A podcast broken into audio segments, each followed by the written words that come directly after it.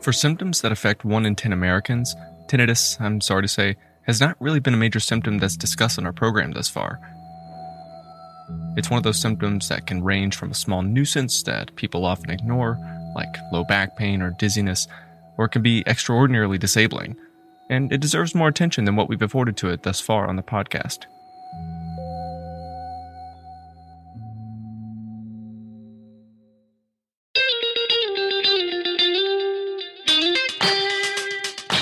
Welcome back to Brainwaves, a podcast about neurology and medicine and all the fascinating science and history that come with it.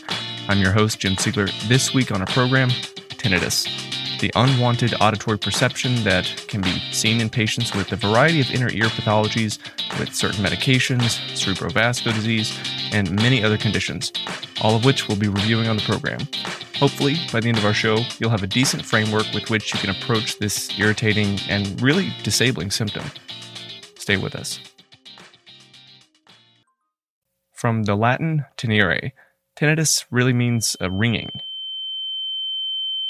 And like I mentioned earlier, 10 to 20% of the world's population has tinnitus, or they've experienced it at least once in their lifetimes. It's very pervasive. About 50 million Americans suffer from it, I bet. This is Professor Josef Rauschecker of Georgetown University Medical Center, who spoke about tinnitus in a 2016 TED Talk but the person in the painting is sort of covering his or her ears, and it's, it's, it doesn't help because the, the, the ringing is actually generated in the brain. It's not a, a, real sound that is there that the person hears, it's a phantom sound. So we... Luckily, for most people, it's not really that much of a problem.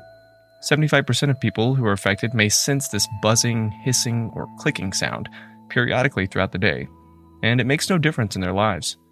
For the remaining 25%, though, it can be a real nuisance.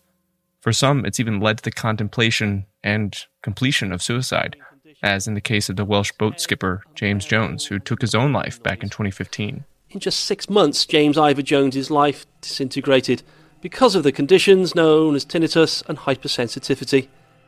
Driven mad by the constant and irritating sensation, and after having been told there was no cure for his condition, Mr. Jones leapt into a quarry, ending his life. Suffering.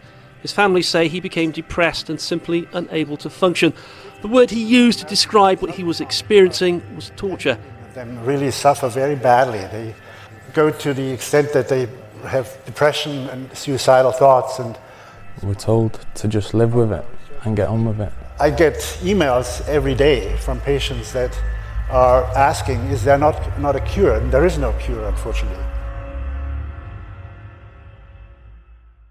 Historians of medicine have also posited that Vincent van Gogh suffered from a similar constellation of disabling symptoms. Become sickening bouts with dizziness, nausea, ringing in the ears, and hearing loss. While it was previously theorized that Van Gogh had epilepsy, it seems more likely that he suffered from a problem now attributed to a pathologic overproduction of endolymph. In recent years, Van Gogh's diagnosis of epilepsy has been changed to Meniere's disease. It's even thought that the tinnitus was so disabling for Van Gogh that this was the reason that he eventually mutilated his ear, and, like the Welsh boat skipper James Jones, took his own life. Van Gogh suffered from dizziness and nausea so profound that he once wrote, quote, It so sickened me to move that nothing would have pleased me more than to have never woken again, end quote. Historians speculate that Van Gogh may have cut off his own ear to Experts like Professor Rauschecker refer to tinnitus not as a ringing of the ear, but as a ringing of the brain. Patients will cover their ears in discomfort to prevent the transmission of sound, but without effect.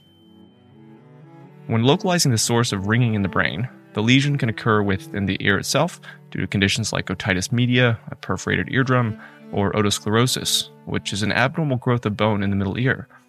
The lesion can occur in the eighth cranial nerve due to an acoustic schwannoma, vestibular neuritis, or nerve toxicity because of drugs like gentamicin or furosemide. The lesion could abut the eighth nerve, as in a vascular malformation or arterial bruit. The lesion can occur in the brainstem, as we see in some cases of multiple sclerosis, and sometimes the tinnitus can be in your head because it's just in your head. A functional tinnitus. Historically, tinnitus has been classified as being either objective in origin, meaning the sound can be perceived by others through examination, or subjective, meaning the sound is only perceived by the patient. Think of objective etiologies of tinnitus as those due to vascular malformations, carotid stenosis, valvular heart disease, palatal myoclonus, conditions in which there's a real sound being produced by the patient, a sound which you as the examiner can identify. And conversely, subjective tinnitus includes all the remaining etiologies hearing loss, Lyme meningitis, Meniere's, presbycusis, so on and so forth, as we're going to discuss. Subjective tinnitus is unfortunately more common, and it's often related to hearing loss, for which the only treatment is supportive. In thinking about the causes of tinnitus, before we get into any sort of testing, a comprehensive history must be taken, followed by a medical and neurologic exam to confirm whether the tinnitus could be objective or whether it's subjective. Has the tinnitus been slow and progressive, possibly associated with hearing loss on the affected side, as we might see with otosclerosis or presbycusis? Or is it associated with intermittent spells of non positional vertigo, as we see in Meniere's? Did the symptoms begin after the patient began taking a certain medication, like cisplatin for squamous cell carcinoma? Did it begin suddenly in a patient with vascular risk factors? And this tinnitus is associated with a non positional vertigo, or diplopia, which might suggest a posterior circulation stroke. Is the tinnitus unilateral? Is it associated with pain and fever, suggesting otitis media or externa?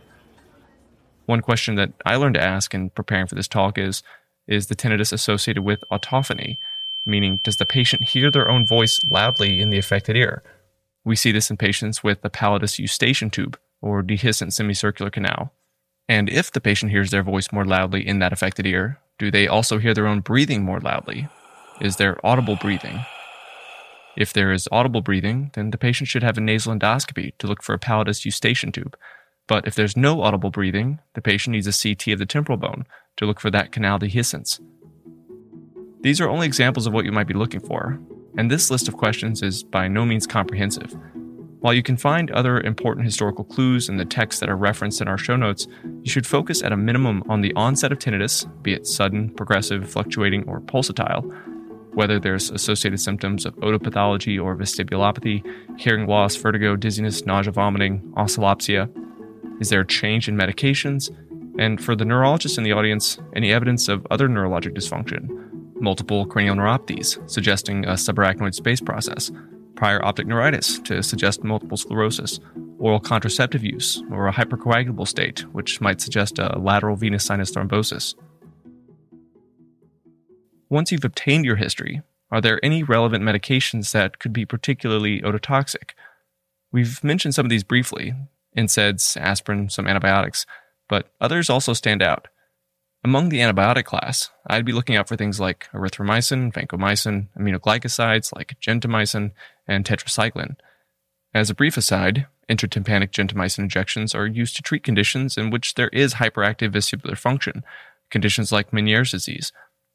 Certain chemotherapeutics are also ototoxic, drugs like cisplatin, methotrexate, vincristine. Loop diuretics may also be toxic.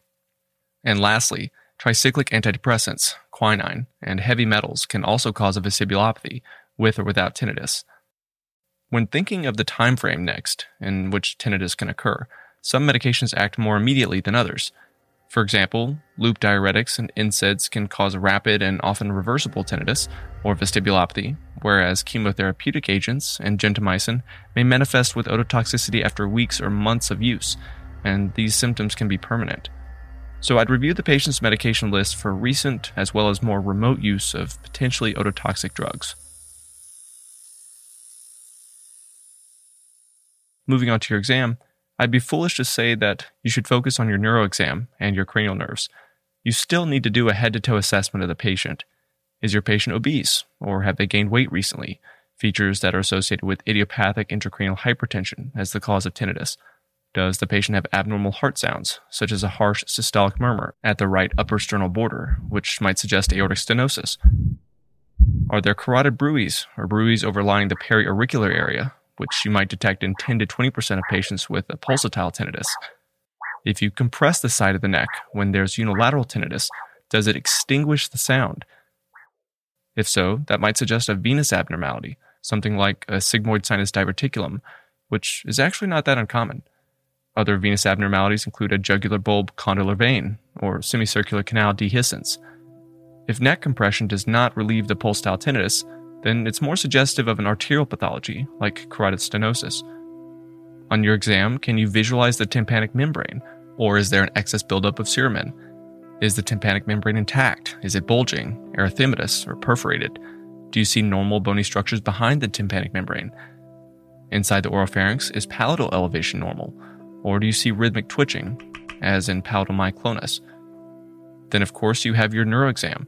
Are there signs of meningismus, which could suggest a subarachnoid space process, like an infectious or aseptic meningitis or neurosarcoidosis?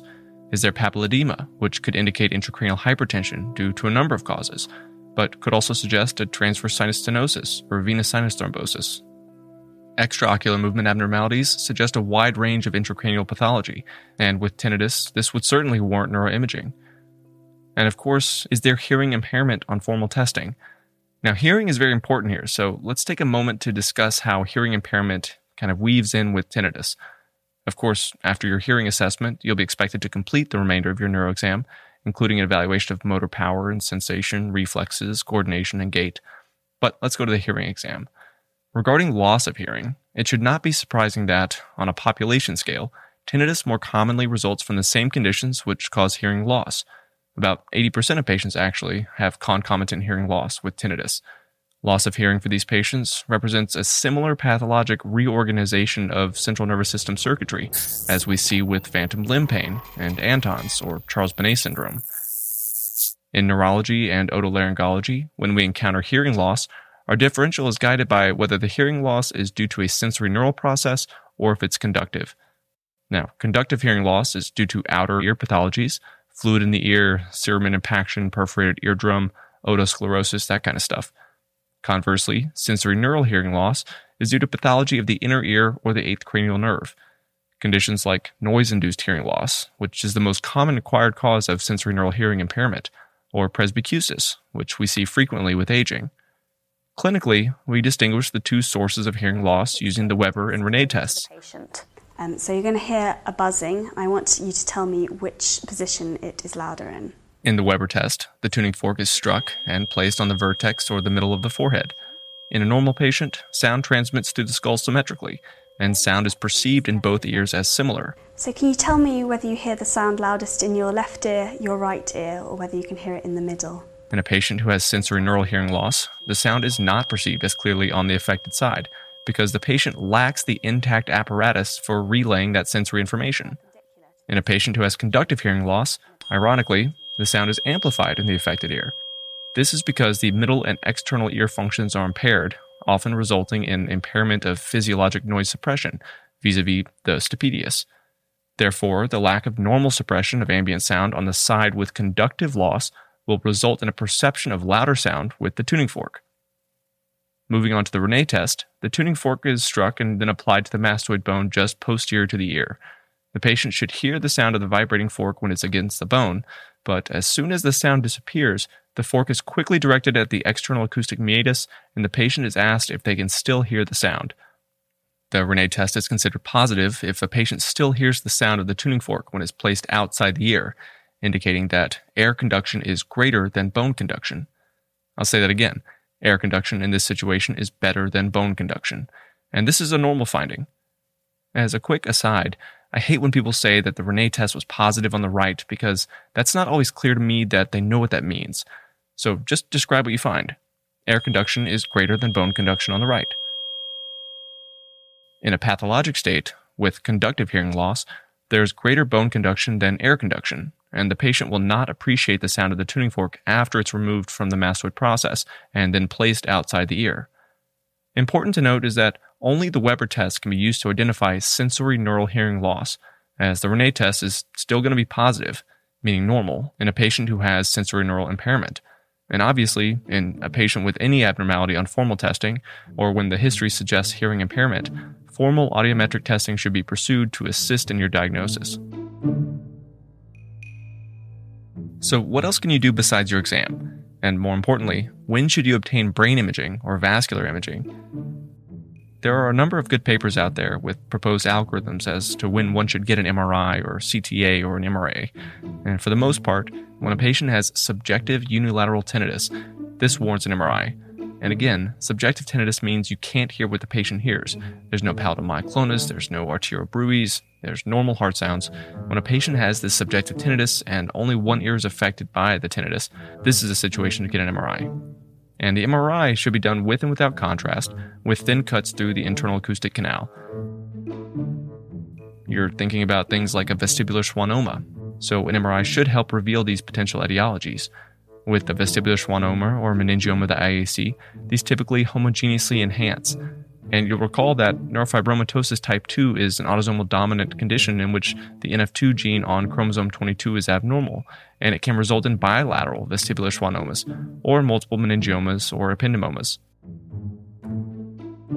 Also on the MRI, You'll be looking for evidence of demyelination, as you'd see in multiple sclerosis, or evidence of prior stroke in the cochlear nucleus for your patient who has vascular risk factors. This patient should have a known history of prior stroke, and often the tinnitus will be accompanied by other symptoms like vertigo and possibly long tract signs. The MRI can help you recognize IIH if you happen to find an empty sella, which is seen in 70 to 80% of patients who have pseudotumor cerebri, or the patient may have tortuous optic nerves, flattened globes, or a stenotic transverse sinus. So the MRI is useful in identifying the treatable intracranial pathologies in appropriate circumstances. In addition to getting brain imaging for unilateral tinnitus, experts recommend that brain imaging be obtained whenever there's objective tinnitus that could localize to the central nervous system. For example, palatal myoclonus, you might remember that this is often due to a lesion of the central tegmental tract. MRI would be very useful here, especially when you're looking for evidence of demyelination. And finally, vascular imaging should be obtained whenever there is pulsatile tinnitus. Regarding the vascular imaging modality of choice, arterial and venous imaging are recommended by most experts. But which modality, CT or MR? It's not as if CTA and CTV are better than MRA and MRV for all causes of tinnitus, or that MRA is better than CTA. In my own practice, I tend to prefer CTA due to the superior spatial resolution of the blood vessels, the lower probability of motion artifact, and the better visualization of the temporal bones for the radiologists. I'm not an expert at interpreting temporal bone abnormalities, so I'll leave this up to them. MRI is obviously the modality of choice when looking for parenchymal abnormalities like schwannomas, MS plaques, and so forth. So often patients will get multiple types of imaging. Now that we've covered the major causes of tinnitus and an algorithmic approach to this chief complaint, let's quickly review the treatment options. Obviously, when you've identified a proximate etiology, the patient has IIH, for example, your treatment will be targeted to that particular process. For symptomatic relief in a patient who's had noise induced hearing loss and the tinnitus is now bothersome, for example, a number of tricyclic antidepressants and benzodiazepines have been reported in observational studies to provide patients with some degree of relief. Nortriptyline and amitriptyline, as well as clonazepam, seem to be helpful at treating some of these symptoms. In one early randomized placebo controlled clinical trial of nortriptyline versus placebo, patients who were treated for 12 weeks with nortriptyline had improvement in their depressive symptoms as well as the tinnitus loudness. Unfortunately, in a later review of 69 clinical trials for the treatment of tinnitus, there appeared to be no consistent effect with treatment over placebo. The benefit was largely driven by the significant placebo effect of published studies. Even with nortriptyline, which, as I had mentioned earlier in the program, can be vestibulotoxic, the better outcomes that are seen with treatment over placebo are confounded by the fact that both groups seem to improve to a similar degree. To date, lidocaine remains the only effective pharmacologic treatment of tinnitus, and it's limited by the fact that it can only be given intravenously, in addition to having a short half life. Non pharmacologic interventions, such as tinnitus retraining therapy, are also promising options for some patients, but retraining therapy takes an average of 18 months before benefits become consistent. And obviously, you should be focusing on the treatment of the patient's comorbid neurologic and psychiatric symptoms, which are a priority for the care of these patients. So that was a lot. Let's recap. Tinnitus encompasses a wide range of neurologic, otologic, and vascular pathologies, and it can produce mild, non disabling symptoms, or it can drive people mad. Obtaining a thorough history about symptom onset, associated symptoms, especially whether there's loss or impairment of hearing, and tinnitus laterality and pulsatility, these are critical for narrowing your differential diagnosis, and they play a major role as to whether you're going to pursue any kind of imaging. On exam, are you able to appreciate the sound? Meaning, is it objective tinnitus? Or is the tinnitus subjective? Are there abnormal heart, carotid, or periauricular sounds? Abnormal palatal movements? Is there loss of hearing? And with compression of the ipsilateral neck and pulsatile tinnitus, does it extinguish the sound? As far as imaging goes, brain imaging is recommended by experts when there is unilateral subjective tinnitus and a normal ear exam, or if there is continuous objective tinnitus, again, meaning that you can appreciate the sound that's perceived by the patient. Vascular imaging, ideally with CTA and CTV, should almost always be performed in unilateral pulsatile tinnitus. One might also consider testing for causes of high output heart failure in pulsatile tinnitus, looking for things like anemia, hyperthyroidism, and looking for structural cardiac changes with an echocardiogram. And for me, whenever I have a doubt, I have a low threshold to prefer these patients for ENT evaluation, for formal audiometric testing, and for a second opinion. And that's about it for our program on brainwaves this week. For the patients in the audience, you can find more resources on tinnitus through the American Tinnitus Association at ata.org and HearUSA at hearusa.com, which offers a large selection of hearing aids and provides information on the available supportive treatment for hearing impairment. This week's episode of the Brainwaves podcast was produced by myself, Jim Siegler. Our show is produced out of Studio 3 in Philadelphia, Pennsylvania, with music courtesy of Andrew Sacco, Jon Watts, Kai Engel, Lovira, Patches, and Kevin McLeod under a Creative Commons license.